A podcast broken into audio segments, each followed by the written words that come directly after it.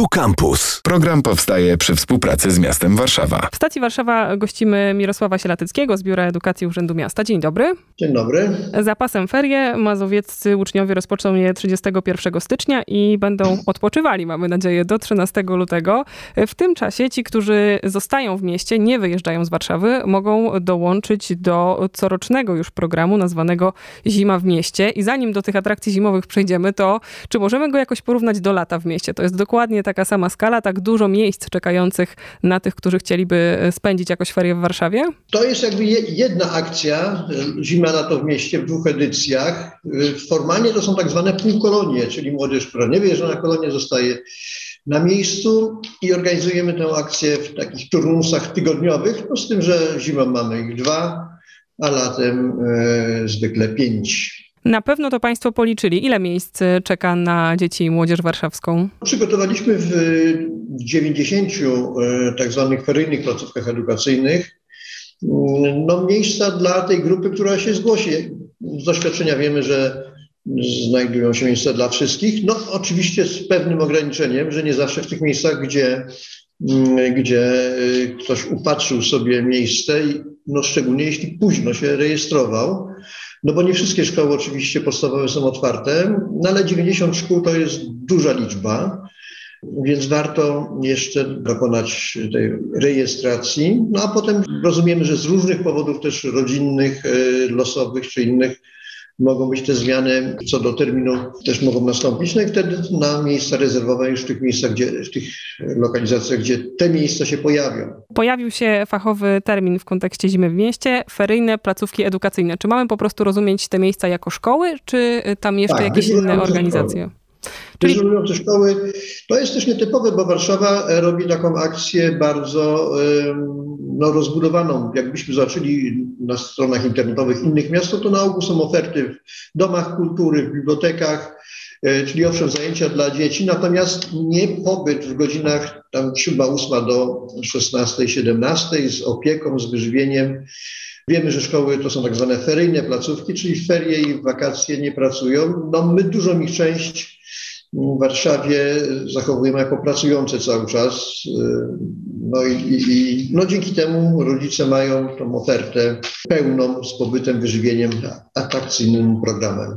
Jakiego rodzaju to są zajęcia? To są zajęcia w grupach dla młodszych dzieci. One mogą być zgodnie z wytycznymi sanitarnymi 15-osobowe, dla większych 20-osobowe, więc istotnie mniejsze niż w szkole.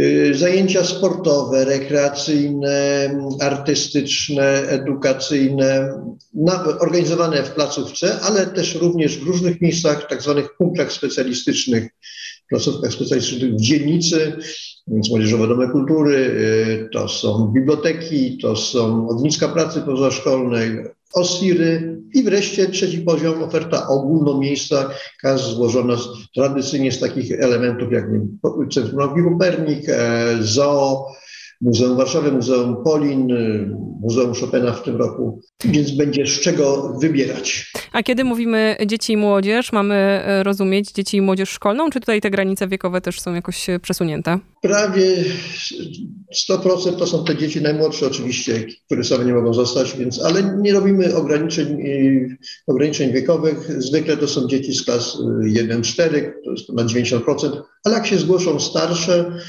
które często są, no, często są przypadki rodzeństwa, no to też dla nich takie grupy tworzymy, inną ofertę. No też warto pamiętać, że dla tych starszej, starszych dzieci i młodzieży jest oferta specjalistyczna. To niekoniecznie jest pobyt e, w tej placówce feryjnej, tylko na stronie Lata w Mieście można zobaczyć, jaka oferta w postaci zajęć, e, czy to w, na lodowiskach, na stoku, na Domu Kultury, w Młodzieżowym Domu Kultury, bibliotece jest dostępna, no i wtedy oczywiście korzystać już z, z tej oferty można indywidualnie, niekoniecznie w grupach.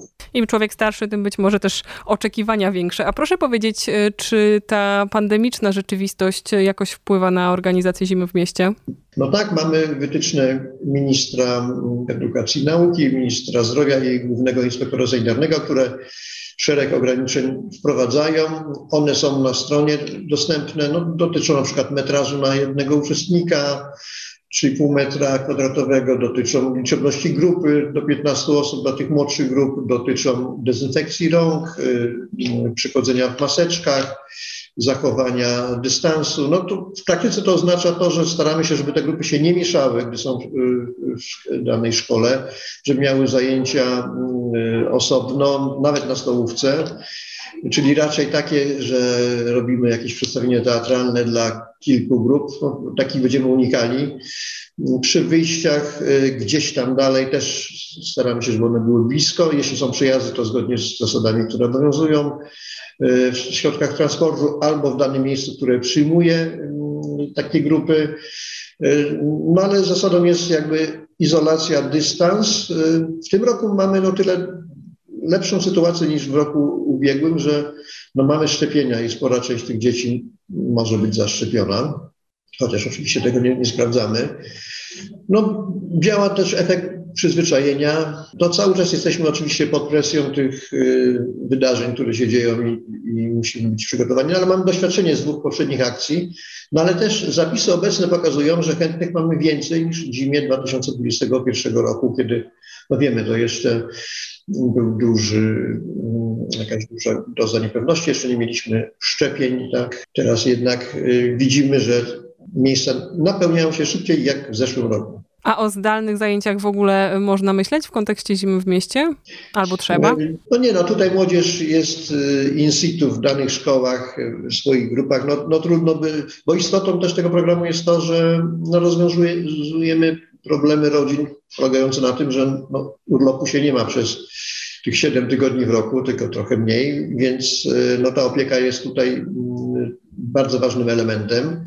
Y, pozwala po prostu rodzicom pracować, no ale jednocześnie młodzi ludzie mają interesujący program. To nie jest tak zwana przechowalnia, tylko jednak miejsce, gdzie można w jakimś sensie kompensować te braki, których brakuje w szkole, czyli większą ilość zajęć takich duchowych, y, na sali gimnastycznej, na świeżym powietrzu, kulturalnych, no ale też takich, które pozwalają się czegoś nauczyć. To jest bogata oferta, chociaż w tym roku nie mamy niektórych instytucji mm, takich, które do tej pory były jak muzea. No, dotyczy to tych poza, pozamiejskich, tak? Bo te opłaty jednak są spore.